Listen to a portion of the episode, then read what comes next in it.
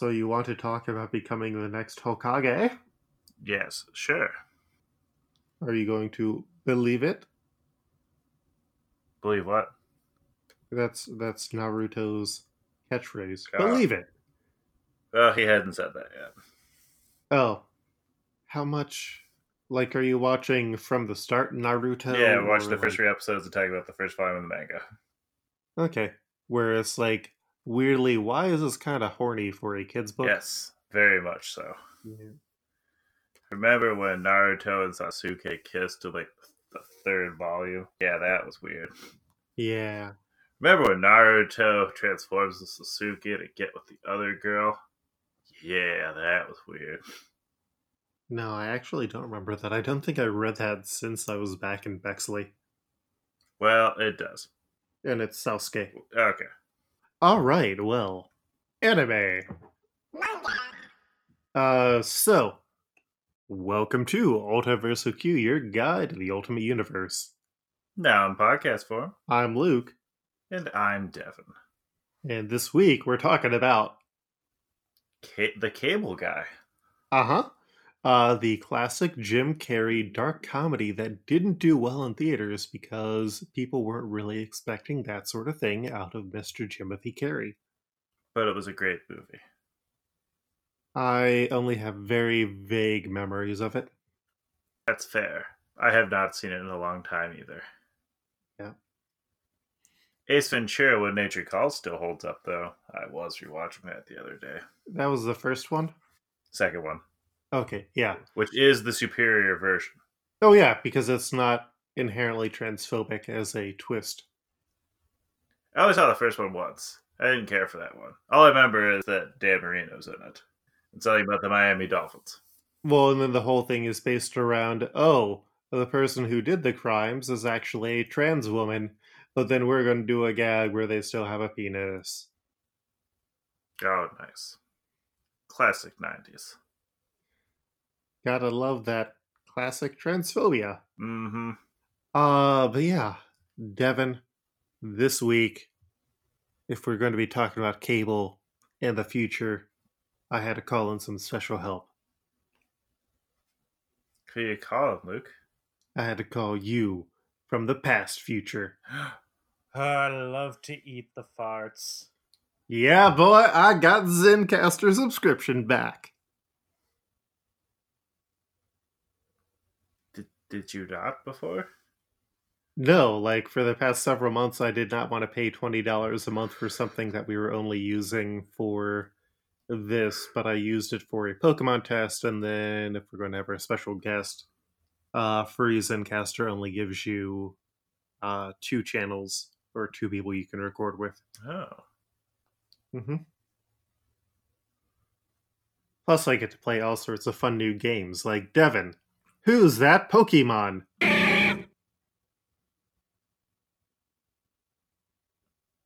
Play it again, Luke.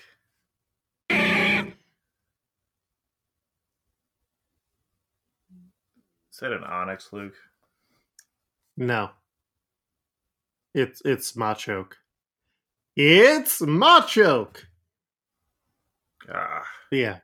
I Yeah, I only have- fuck with, fucks with my boy, Machamp. But how do you get that without Oh, apparently they added in like trading for Pokemon, so now instead of having to pay a hundred candy to get your uh, Machoke to evolve into a Machamp, you can just trade with someone else. Oh, that's cool. Mm-hmm. And they brought in horrifying girder Pokemon. So I'm excited uh into Pokemon Go, but that's not what we're here for.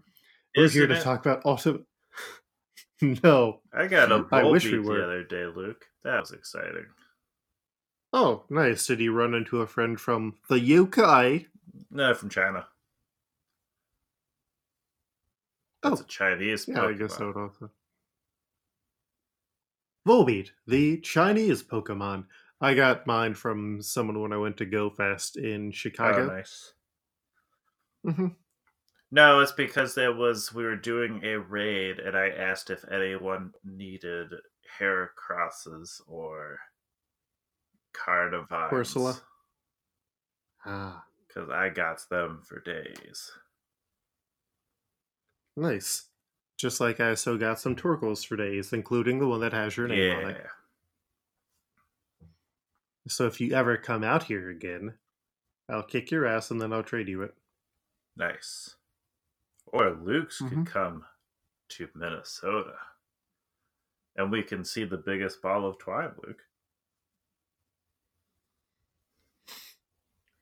It, You son it exists. You, I know. And it's like only an hour Something from like you. that. I mean, I have t- thought about doing a like summer retreat for the podcast crew. Just everybody goes up to Minnesota to see the biggest ball of twine in Minnesota. Oh, speaking of Weird Al, have you watched Milo Murphy's Law? I don't know what that is. It's on the Disney app. It is a very good cartoon if you like uh, complex disaster sequences, uh, time travel shenanigans, making fun of Doctor Who, and also Weird Al. I do like people making fun of Doctor Who. Weird Al voices Oh, the main that's character who Mhm. is named Milo Murphy of like Murphy's Law, where anything that can go wrong will. It's very good. It's on the Disney Plus app. I will look into that.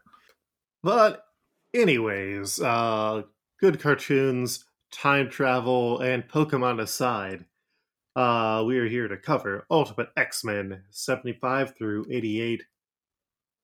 Uh where we're getting close to the end of Robert Kirkman, because none of these are Nope. really good. Uh, up first, we have Ultimate X-Men 75 through 78 Cable, written by Robert Kirkman with art by Ben Oliver, pencils by Yannick Paquette, inks by Serge Lapointe, color by Jason Keith, uh, and Stefan Peru, and letters by VC's Joe Caramagna. It's Jean Grey's 20th birthday, and Cyclops got her a small box that she isn't ready to open because a bunch of shit keeps happening.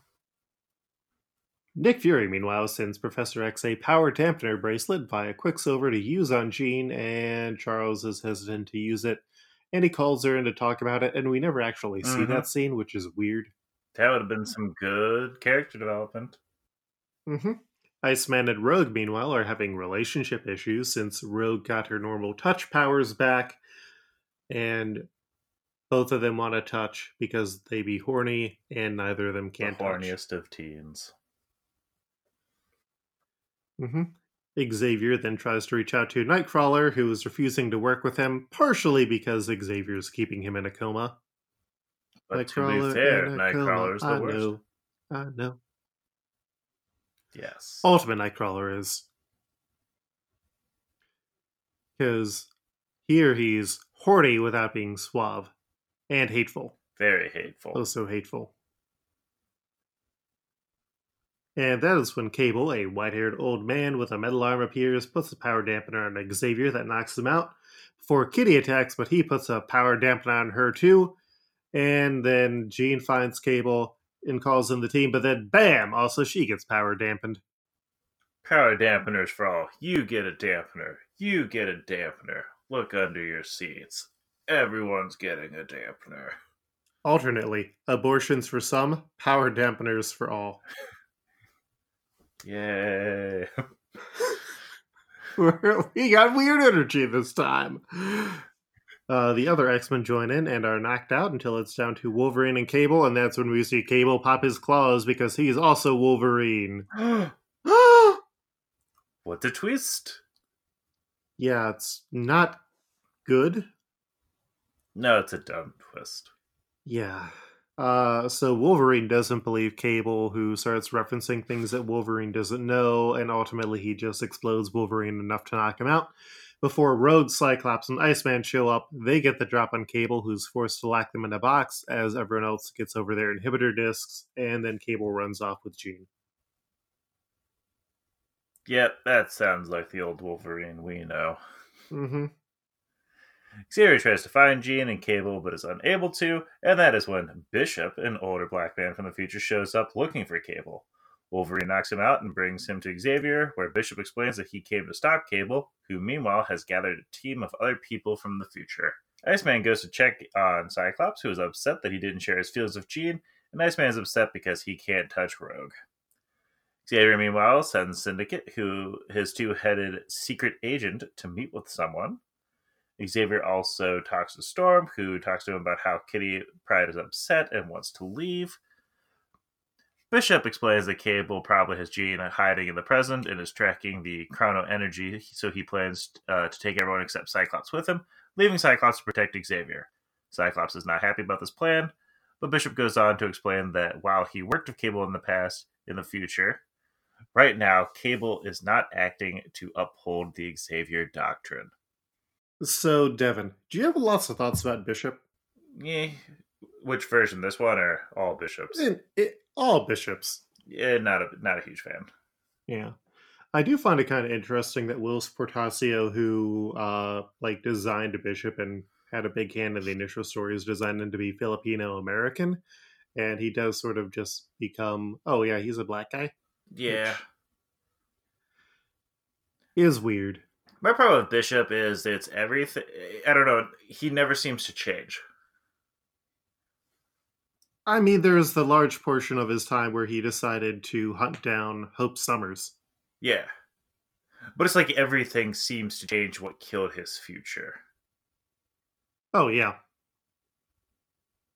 I mean, that is time travel for you. Well, I agree, but then it just turns, but then it just always turns the story into being the same thing if I need to hunt down So and so. so and so because, oh, they killed my future. I mean, I did like the Hope Summers arc because I actually thought that was well written and that cable arc was good. Mm-hmm. Back when I Anyway. enjoyed the X Men books. You, you aren't into Dawn of X? I haven't read it. But no, I mean, I, I mean, I I- fell off X Men because I thought Bendis sucked real hard. Oh, yeah, but I mean, Dawn of X and Hoxpox are made to get back into it. Mm. There's a book for everyone. It's all on my Comixology, except for the most recent Fallen Angels, because that book did suck. There was no lobsters in it at all. Neat. hmm Anyways, Bishop teleports the team to the old Finland Weapon X compound, and as soon as they get there, uh, they run into uh, Cable's team, Six Pack, and one of them shoots off Rogue's arm. So Wolverine has to be like, "Oh, well, now we're getting into real Ultimate stuff." Now we can Yeah. touch. hmm The members of Six Pack are there, and they are Domino, who has luck powers and a gun, Grizzly, who turns into a bear, Hammer, who is big and strong, Kane, who can shoot off his hands, and Cable, who is watching Jean in the base. And I do love Grizzly Grizzly was good. because it's just uh huh. And the X Men are getting stomped on, and Cable asks if Jean sees goblins when she uses her powers, which she does. And I, I really forget where the whole goblin thing is going to because it's like, oh, it was probably leading into the Goblin Queen or something, and I don't know if Kirkman was familiar with that. It was probably leading to a Twilight Zone parody, Luke. I don't get that reference. Nightmare at however many thousand feet. That's a gremlin. Yeah. We're changing it up Are for are we're changing it up for the the new X Men. You got a little Norman Osborn on the wing of the plane. Sure. Uh, Xavier, meanwhile, decides to go and save Jean, but Cyclops tries to stop him, and Xavier says that he loves Jean. And uh, this is just handled awfully every single way. it was Like I hate, I hate this so much. As they end up flying to Finland instead of taking the portal for whatever reason, Cyclops jumps out of the plane because he's like, "Yeah, I've been in this plane for about three hours with you so far, Charles. I don't want to do this anymore." And Storm helps him land as he enters into the fray and avoids being around Xavier. Cable ends up breaking Bishop's chrono displacer, and then Xavier crashes the jet into the battlefield. The other members of Six Pack leave injured, and Cyclops moves to stop Cable, but he gets a shuriken in the eyes, which ends up breaking his visor. Weird shuriken. Yeah, it was. The pair fight, unaware that Xavier is crawling his way in, and as Xavier prepares to kill Cable, Cable triggers an explosion, and all that's left of Xavier in the aftermath is a skeleton, and no signs of Cable. The end. No one was probably sad about that. And this wraps up another episode of Multiversal Q. I wish. We have much more bad places to go before we wake. Yeah, the biggest thing for me here is that this is not a fun story, It was not a fun story. except for Grizzly, who was great. That does not make a fun story. Yeah, but we could at least. fun think character about- in a story. Okay, fair. Well, we have a lot of low, low Ultimate X Men on here. How do you feel about it compared to Magical? Uh, this is worse. I don't like it as much as Spider-Man, Daredevil, Punisher, or the Ultimates. Uh, ooh, I I think I like this slightly more than the Ultimates Annual too. Yes. That was the one where Cap and Falcon fought racism in the Hell yeah. Southwest. So our But remember, Cap stopped racism. except it wasn't. Mm-hmm. So racism does no, no longer Uh, so- exists in the Ultimate Universe. So our new number 87 is Ultimate X-Men Cable. After that we have a weird backup story because they were doing these for like 3 issues and then they stopped. Uh in Ultimate X-Men 75 it is called Extracurricular. It is written by Sean McKeever with pencils by Mark Brooks, inks by Jamie Mendoza, color by John Rausch, and letters by VC's Joe Caramagna. Doug Ramsey of the Academy of Tomorrow is feeling left out by the other students uh, because he is not a mutant. He tries to talk to Emma Frost, who tells him to take care of his friends, so he follows them and finds them raiding a drug lab. Members of the gang capture him, but Emma and players show up and take the guns from the gang. Havok takes the blame, but blames her actions on Emma and keeping the team from helping in emergencies. And Emma tells them that they can always transfer, and Doug's friends thinks that he is a narc. What a unimportant yeah. story. What a weird choice, especially for the direction that Emma Frost suddenly starts going down hard in Yeah. in like two issues. Uh yeah. It's better than why Z- Xavier's cat is named Mystique. I would agree. Uh I mean, there's nothing actively bad. It's just a very simple and kind Mhm. of boring story. Sean McKeever can still write them teens, though. Mm-hmm. Uh, how do you feel about it compared to uh, X Men Date Night? Not as good. Uh, the Tempest. Mm, Better. All right, so our new number seventy nine is Ultimate X Men seventy five Extracurricular. Uh, up next, we have Ultimate X Men 79 through 80 Aftermath. And it's really dumb because you have 79 and 80 that are Aftermath, and then 81 is Cliffhangers. And it's like you could have put them Oh, all together. 100%. You also get Yannick Paquette art here, and he just enjoys drawing cleavage on everybody and butts. Mm-hmm. So many butts. Yep.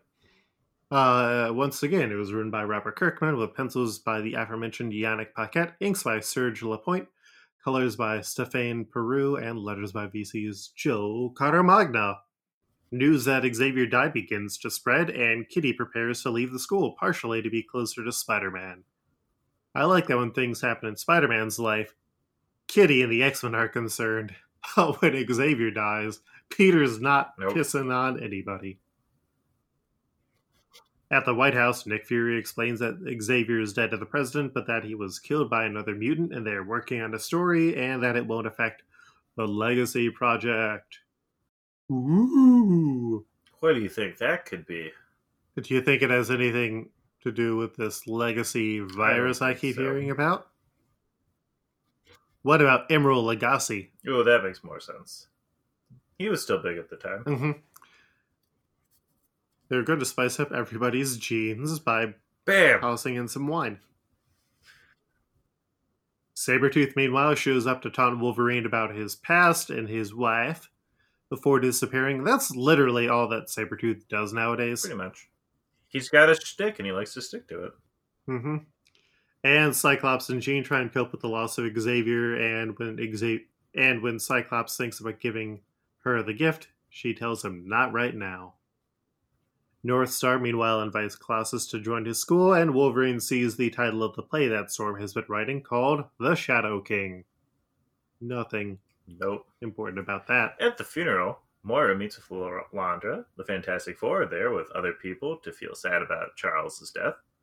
Emma Frost is suddenly becoming an asshole, and Wolverine realizes that he finally killed Xavier just like Magneto asked him two years ago. Mm-hmm. Hey, Devin. All of Charles X's. I had something for all my exes live in Texas, but no, I, I lost it. I lost Do you think Go ahead. Wolverine is wondering if he can still get paid?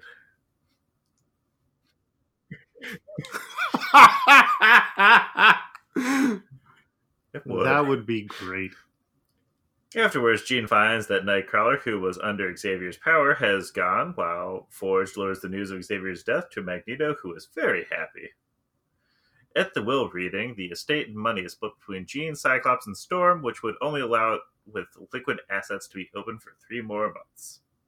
They also found out that Xavier owned a bunch of warehouses in NYC. Which Inter- doesn't get resolved either. Nope. He's just a rich man who happened to own a bunch of warehouses, Luke. And then he'll sell them off to Amazon. Yeah. In Chicago at the Academy of Tomorrow, Colossus plans to stay with his boyfriend. Wolverine works to leave the school to find out about his past, leaving Storm behind, and Cyclops tries to bring up the gift once again, who turns it down knowing that it is a marriage proposal, but she does throw in a pity fuck. It is the most pitiful. Yeah, I understand you're upset, Slugger, but how about I suck your dick? Yeah. Poor Cyclops. At least he didn't get cucked by his teacher. That's true. He's just cock blocked by her memories of him. Yep. Which honestly, that's a long term thing right there. That might Yeah. be worse. oh, sad claps. No planes for him to jump out to escape this situation now. Cause I'm free, free falling. Pyro, a mutant who controls fire, gets into a standoff with the police and Friends of Humanity, an anti mutant group. But Nightcrawler saves him and tells him off for being reckless. Pyro explains Uh, how how do you feel about this weird burn victim pyro? Yeah, I don't know. That was kind of that. that from a character it was more interesting. I think the look is neat. Yeah, He seems like someone who would be interesting to hang out with. uh, yeah. But Nightcrawler saves him, tells him off for being reckless. Pyro explains that he was part of the Morlocks, a mutant gang in the sewers, but he wanted to do more. Meanwhile, the three heads of the Xavier School meet with the Church of Shi'ar Enlightenment about funding, and they promise to help continue the dream, with Gerald Levine being in charge of the money. And unknown to Lilandra, Gerald is still part of the Hellfire Club and is the one who lied about Jean actually being the Phoenix host. Gerald Levine, doing mean things. Mm-hmm. He is part of the Hellfire machine. Angel checks in with Colossus to find if Xavier told him anything because he was at the school as a secret sleeper agent and Xavier didn't tell anyone about that. So Angel decides to quit school and go look for Dazzler. At the New York State prison, Bishop meets with his younger self and tells him to be careful and not use his powers. And when the remaining class of Cyclops, Storm, Jean, Rogue, Iceman, and Bishop meet up at night, Cyclops explains his new plan to disband the X Men and open the school as an actual school, focusing on teaching mutants to learn instead of fight. Bishop is unhappy, so Cyclops tells him to start his own team, and Bishop says he will, with Blackjack and hookers. And in the future, Cable gets fixed up by a robot, and we see that Xavier is still alive but is in stasis. But do you think he was missing his skeleton now, Luke? Who missing his skeleton? Papa Charles. Papa Chuck. What skeleton? Remember the skeleton when he disappears, all they see is a skeleton. Oh, oh. No, they they mentioned that they only sent one fake skeleton back in time. Ah, I see. Mm-hmm. that would be great if Xavier is just a series of gaseous blobs. But uh yeah. All of his organs are still in there, but the skeleton could not travel back in time. Yep. Uh so how do you feel about aftermath? It was better. Yeah. I mean that's at this point it's not saying too much. It didn't do it Uh, didn't really do anything, but Yeah. I mean it didn't do anything bad either, and we get pyro. Yeah. Uh how do you feel about it compared to date night? Worse. Uh extracurricular? Worse. Uh I think it's better than the Tempest. Sure, yeah. So new number 80 is Ultimate X-Men 79 through 80. Robert is really just driving down the X-Men rating or the X-Men quality rating here. It wasn't super high to begin with. Our highest one was 18, which wasn't bad. And then we had like Hellfire and Brimstone and some others that were in the middle, but now like the entire bottom, there's just lines of three or four X Men stories in a row. Until you get down to the really bad stuff, and even then, you got like Ultimate Cable, and our number two worst story is the Ultimate X Men Annual. So, This is the way.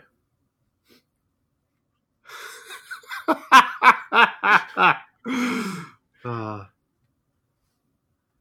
Up next, though, we have Ultimate X Men 81 Cliffhangers. Once again, written by Robbie Kirks, with art by Ben Oliver, color by Jose Villarrubia, additional inks by Pat Davidson, and letters once again by VC's Joe Caramagna. At the Triskelion, Mr. Sinister is found dead. Whoops. Meanwhile, Mastermind and his girlfriend, Stacy X, come in to get Mystique out where she was impersonating Magneto, and Mastermind sends her out to Magneto's base. uh, someone finally pointed out what Stacy X's name is a play on, and I feel really dumb for not getting it. What is it, Luke? It's just Uh, reverse the parts. oh, ecstasy. instead of Stacy X. Yeah, because she gave people a feeling of euphoria. It's great because she started off as a sex worker. Great to tie them immediately to doing drugs, Mhm. Marvel. Six weeks after Cyclops opened the school, things are going all right. The Cyclops is unknowingly helping a younger Grizzly from the six pack. Jean is meanwhile keeping the staff controlled to not see mutants, and Toad joined up to help out and recruit new people. At the Academy of Tomorrow, Emma Frost is out with her new boyfriend, Shinobi Shaw, who is in contact with Gerald. Nightcrawler, meanwhile, made it to the sprawling Morlock space. And Nick Fury checks in on Beast, who is unknown to everyone else, is alive, no longer Fury, just has fangs, and is working on a secret project for Fury to deal with the Legacy virus. In Manhattan, a mutant mugger and member of the Mutant Liberation Front is killed by a sentinel, and then Storm has a nightmare with aliens and something called the Shadow King, and wakes up and adds notes to her play, and wakes up to find that Bishop is at her door looking to recruit her. Storm's play is going to suck so oh, bad. so bad. If it's literally just like, oh, here are some dreams I had about the Shadow King. Especially too, because it's not like he's done anything yet. So it's just a bunch of build up. Yeah, No climax. No, pu- no Yeah. act three. not yet. I mean, we're we're building up to something big. I mean, they killed off Mister Sinister, Devin, everybody's favorite character. Right. Off screen too. Uh, I know. Uh, so I don't know if this is better or worse than Aftermath. It's shorter than It Aftermath. is shorter. Once again, nothing happened. I would put it with aftermath. Uh, above or below? Below, no pyro. And, yep, the art isn't as good. We then have Ultimate X Men 82 through 83, The Underneath. Once again, Robert Kirkman, pencils by Pascal Alixe, inks by Danny Miki, Victor Olazaba, Alan Martinez, with colors by Jose Villarrubia and letters by VC's Cory Petit. The art here is very different. Very different. It kind of feels like a less developed Ming Doyle style. Like it's all very simple lines, like it sort of has a Mhm. sketchy feel, but not as developed as some of the other artists who do the same thing. Nightcrawler is brought into Morlock Town, which is ruled by Sunder. Uh, he is introduced to Callisto, who explains that they are self sufficient but have to be ready to fight. And so Nightcrawler immediately has to go and fight Caliban, who is a mutant who feeds on mutant energy. But their fight is stopped by Sunder as secretly Toad is watching. Toad is there as part of Cyclops' plan, which Jean is unhappy about. Cyclops wants the school to do some down to earth outreach since they can't use Cerebro at this point, and they're also worried about the Sentinels that are showing up. And he also doesn't want to send in rich and hot mutants to talk to the Morlocks. I mean, that makes sense. Yeah, it is kind of funny though that they switched from like Yannick Paquette, who it's like, oh yes, this would be a lot more evident to Pascal, who does not make that as clear. But deep down, you know. Yeah. Also, Jean just starts wearing a lot of tops that randomly show cleavage, like she's Mhm. Power Girl at this point. A Sentinel, in the meantime, chases after Pyro until he is saved by Storm and Bishop, who we find out uh, Bishop has the ability to change the weight and density of things along with his future tools, even though I don't think this is how his powers work at all later on in the series. Yeah, I don't think so. They recruit Pyro as part of Bishop's plan, and he brings him back to a secret base in Australia. Back in Mutant Town, Nightcrawler explains that he was part of the X Men, and Sunder gets mad until Nightcrawler explains that he left the X Men. But that is when Toad shows up as part of the outreach, and Sunder gets angry, thinking that it is part of an attack, and so Toad and Nightcrawler are captured. When Cyclops doesn't hear from his best buddy Toad, he gets a team together to look for him, while Bishop and Storm go to recruit Dazzler. Cyclops teams up with him, Jean, Iceman, and Rogue, and they go into the sewers where the Morlocks attack them. Colossus, meanwhile, who's working at a construction site, is the next recruit for Bishop, but he asks for rest, though, and he does not want to join the team. Meanwhile, Dazzler goes to recruit Angel, and the two are happy to see each other. With Rogue's help stopping Caliban, the team frees Nightcrawler and Toad before Nightcrawler knocks Sunder out. They think that he kills him at first, because he literally snaps Sunder's neck. He'll just probably leave some permanent damage. It's cool. Mm-hmm. Sunder doesn't matter. He has unclear powers. Also, there's a thing where they rip off Callisto's eye patch and there's a bunch of tentacles, but it literally just adds Nope. nothing to the story. Much like that time when we ripped off uh, Deadpool's mask and he's just some weird skeleton man. That also added nothing to the story. Cyclops invites Nightcrawler home and is turned down, so the X Men leave. In Australia, Bishop tells Dazzler that Angel shouldn't be on the team based on his plan, but she tells him that it's either both of them or neither of them, and so Bishop accepts because nothing is stronger than horny teens. nothing. When the X Men Said nothing. What? When the X Men return home, Jean rests to try and control her powers, and the rest of the X Men end up finding Psylocke and Syndicate waiting for them. And back in Morlock Town, Nightcrawler shall be our leader. Nightcrawler is the leader. Yeah, what a waste of the Morlocks. I agree. It's like at first they're going to be terrorists, but then they aren't. And now It's- they're nothing. Better or worse than Cable? Cable's True, art was worse. better. Better or worse than Ultimate's Annual 2? Mm, Worse. Uh, I think it's worse than Ultimate Fantastic Four Inhuman. I don't think it's quite as bad as Ultimate Iron Man. I would agree. Lines need to be drawn. All right. The line shall be drawn. Uh, so that is our new number 93. We're up to 97 stories, Devin. Are you ready for number Let's 98?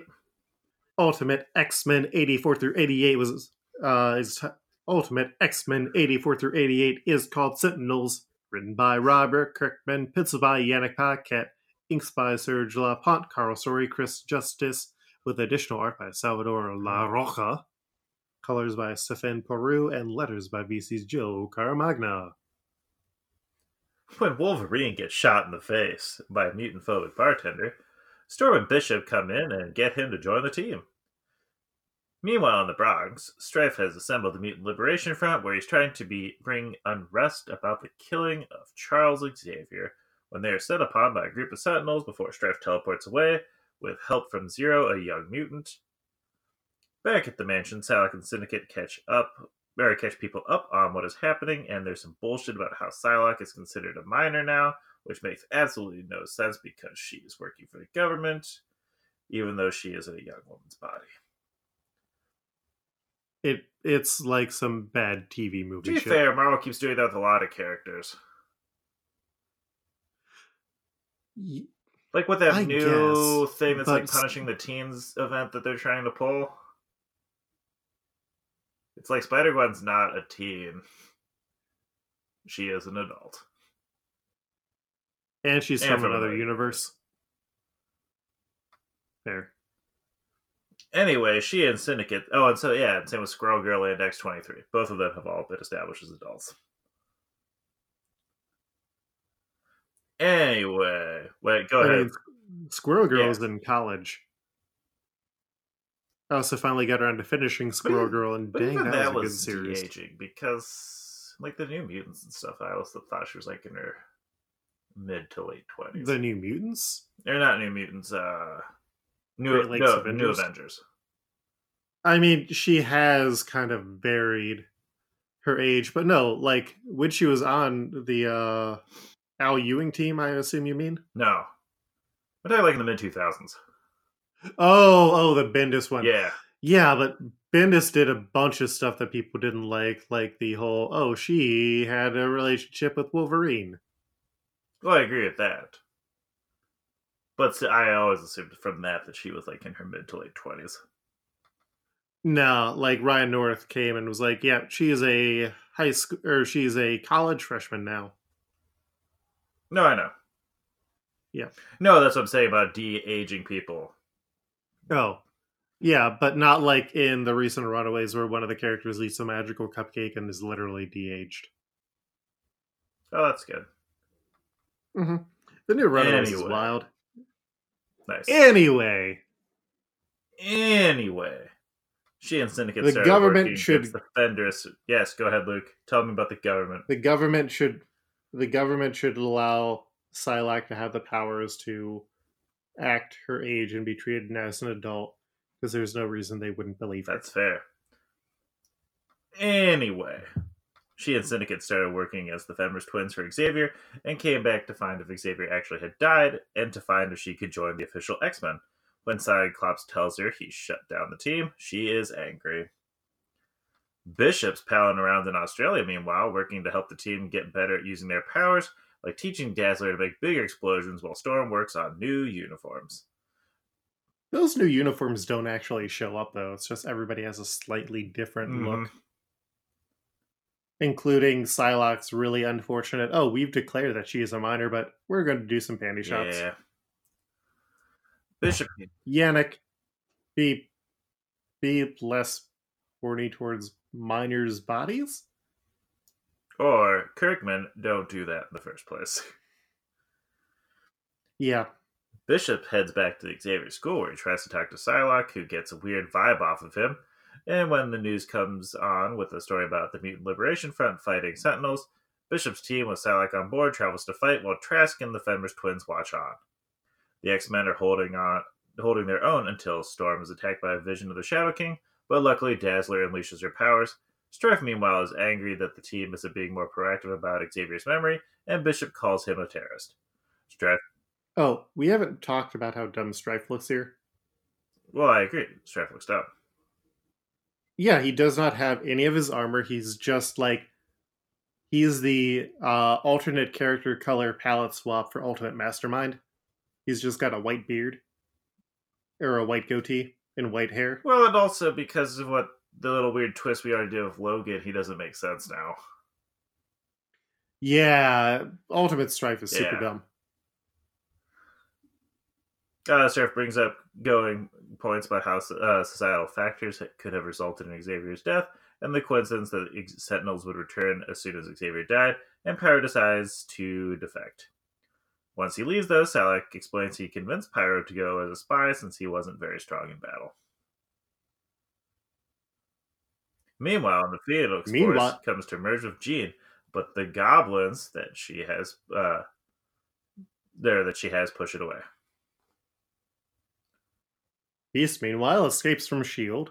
Bishop's team finds another Sentinel and hurts it enough for so it leaves for repairs. so they track it and teleport into the base where they find the Fenris twins waiting, and the twins activate a large number of Sentinels.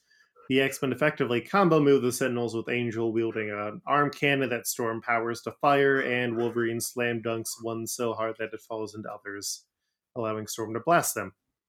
Strife, meanwhile, knows that there is a spy while Beast returns to the Xavier Mansion, where Fury tries to get him to come back to cure the legacy virus, but Beast doesn't think the legacy virus is real because no one else is working on it, and Fury explains that he's trying to keep it hidden, but Beast escapes, leaving behind the comms that he was using. Meanwhile, at Central Park, Strife assembles the Mutant Liberation Front again to make a stand, and the people try to fight or and some angry humans show up and try and fight, and Pyro notices that Strife teleports away before Sentinels come in. Like this could have been just so much Mhm. shorter. Back at the fight, Storm gets hurt, so Wolverine goes into a rage, destroying most of the other Sentinels, and when he comes to, the rest of the team has been knocked out in the fight, and Fenris has Psylocke at blast point. Bishop tells him to get away from his wife, which surprises everyone and when Bishop stands up against him, they blast him so he uses his powers like normal Bishop does and murders both of them, which pisses off Storm, which is dumb. I agree. In Central Park, Beast ends up saving Pyro from the fight, and they wonder where Strife went. That's when Strife and Zero show up in front of the X Men, and Zero runs away in the Sentinel building. Trask, who built the Sentinels, is also suddenly there and tries to surrender, but Strife wants to fight. Luckily, Psylocke breaks into his mind and sees that Fenris hired Strife for his ability to cause strife, to create some attacks on the United States to raise interest in the Sentinels. This is the most fucking dumb plan because they do not do Nope. it well. Because it's like Strife never gets the mutants to actually attack people where the government would be like, oh, we need to buy Sentinels. It's literally, oh, hey, here's some angry people who are assembling. Now they're getting shot down by Sentinels, except for like the one pickpocket who got murdered. And he was a pickpocket. It's just, what are you doing here, Strife? Your plan makes less sense than normal Strife's plans, and that's saying something. Very true. Strife ends up activating all of the Sentinels to attack with a failsafe that Trask explains, so that they all go to kill mutants, so the X-Men have to go after the Sentinels, joining up with the Mutant Liberation Front. When Dazzler is unable to save a mutant from being killed, she figures out the key to larger blasts, but also finds that it uses a lot of energy. Back in the base, Trask overloads the generators and illogically trying to make up for assisting mutant genocide, even though he does not actually really hate mutants. and then he punches Angel, who tries to save him from the oncoming explosion, and dies as the base explodes. Yeah, Trask's whole character is just like, oh, we need to put in someone else here, I guess, to die. Because they don't explain why Trask is there beyond helping to make the Sentinels. And then it's like, oh, I hated mutants, but not enough to genocide them. I guess I made a, I made a mistake. Yeah. More dumb stuff.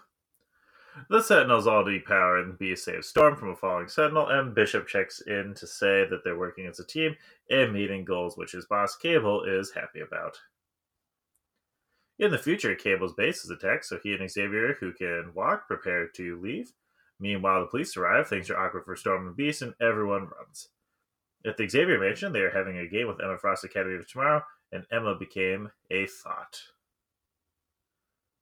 In Australia, Beast catches people up on his life, and Bishop tells him that he needs help with the legacy virus, which was developed to help enhance humans to be like Captain America, but it also instantly kills mutants. But Strife knows Fury has Beast working on the cure to prevent that, and Fury will not unveil it without a cure ready.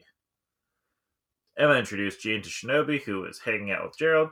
When Jean goes to the bathroom, the men attack her with a sedative, and she explodes in the Phoenix energy. Afterwards, Cyclops reveals they found out both they were both in the Hellfire Club and got arrested. Stella confronts Bishop about their past. Storm and Beast kiss because she has feelings for him still. Emma Frost is revealed to be part of the Hellfire Club, and Cable works to prepare Xavier for their fight against Apocalypse. Yeah, the Emma twist is some Very dumbass dumb. bullshit. Because she suddenly goes to, oh yeah, I'm going to dress like the classic White Queen, and now I'm Mhm. evil. Well, that's how it works, Luke. You dress sexy once and then you turn You evil. dress for the job that you want. And that's to be. Yeah.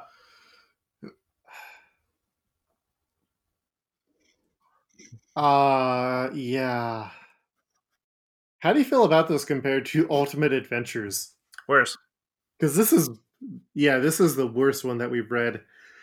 Uh I think it's worse than Ultimate X-Men Annual Breaking Point. Yeah. I don't think it's Ultimate Iron Man bad though. Oh, oh the first part. So our new number 97, our second from the worst story is Ultimate X-Men 84 through 88 Sentinels. Golly Robbie. Golly Robbie. Golly Robbie. What a good time. Yeah. Except when it sucked. Uh, all right. Well, next time on Ultiversal Q, uh, which is going to be back in two weeks, this was just us returning to our schedule. It's our 200th numbered episode. Nice. And we'll include our 100th uh, story arc in the Ultimate series. Yeah, uh, we're dealing with some Ultimate Fantastic Four, and we might have a special guest. Pray tell, Luke. Well, I'm I'm still trying to get the details 100% nailed down. Neato.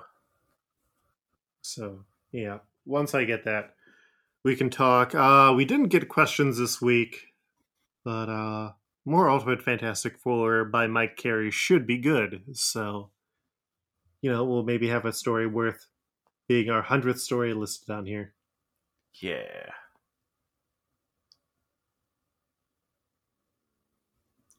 Luke's having stomach issues. Uh, Luke, tell so- us about those. That's a que- that's a question. Uh, okay. So last Sunday, I ended up walking too much, and I haven't been doing a good job at stretching before walking. And so when I went up for bed for the night, I had a awful stabbing Mhm. pain in my foot, and that turned out to be uh, just caused by like a sprain. And so between talking to my medical practitioner person, and then also Andrew Young. Uh, was like, oh, I need to walk less, and so I think because I'm not walking as much and hitting that point, my stomach and my body is not Oh, digesting no. things as much as it had. I'm just full of Poor gas. Luke. Rest in power.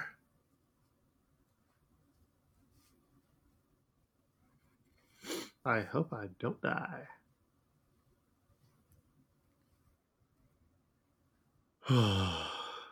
so, yeah, uh, Devin, where can people find you online to give their condolences when I die? No one else wants to uh, update. No Oh, one you else can wants find me online at Fred That's F R E D D O F E T T. And you can also submit why you want to become the new co host after Luke dies. And Luke, where can people find you for the time being? God Christ. Uh, you can find me on Twitter at, at Koltreg. That's K O L T R E G. If I ain't tweeting, I'm dying. Or I had to take a break. Uh, yeah, you can also find me on the RPG Pals Club podcast. Uh, also, if you back the Patreon, I put on a Pokemon one shot RPG test thing. That is pretty fun. And I was also on the My Favorite Pokemon podcast this week, which Nice. was very good. Yeah. Who is your favorite talked about- Pokemon, Luke? You don't know my favorite Pokemon, Devin? It's Bidoof, right? No. No, it's it's the Delibird, isn't it? No. Oh. Then no, Luke, I don't. It's it's Doug Trio. Oh wait, no, I did know that. Mm-hmm. Yeah. It was a fun podcast. Uh you should go and check it out. I am scrolling down to find that information so I can uh tell y'all what to watch. Uh you can find it at my favorite PKMN on Twitter. Uh yeah, if you like my normal shenanigans, you will enjoy that. And uh yeah, we'll be back in 2 weeks with our big 200th numbered episode. Nice. Oh wait, a new question's coming in, Luke. Did you see Uncut Gems yet? No, I was busy. Yeah, yeah. Well, I mean, last weekend I had a lazy weekend and I mostly just played Fire Emblem Three Houses, Devon. That's cool, I guess. Mm-hmm. It's Three Houses, Devon. That's three. Uh, follow us on Twitter at Multiversal Q. Follow us on Twitter at Multiversal Q. We also have a Facebook, and we are coming up on our fifth anniversary, Devon. I know. which is wild. Like, I don't remember when our fifth anniversary is. Oh, it's March. Let's just say it's sometime early So- spring. Hmm So, if you want to get us a gift off of our registry, please leave us a review. Uh, the last one was like two years ago on iTunes. Dang. Yeah. And I like to think that we have gotten better since then. I agree. So yeah, that that wraps us up. Uh you know what to do. Have a great week and I'm going to try not die. Who's that Pokemon? It's Machoke, Luke. No. That's Oh, Machoke. wait, what's the new one? Is that Onix? No. Is it Machamp? No. Is it Pikachu? No. Is it Squirtle? No. Is it It's Zubat. Golbat. Damn. Yeah. Well, since you lost, I love to eat the farts. see you next week. Catch you on the flip mode. Peace.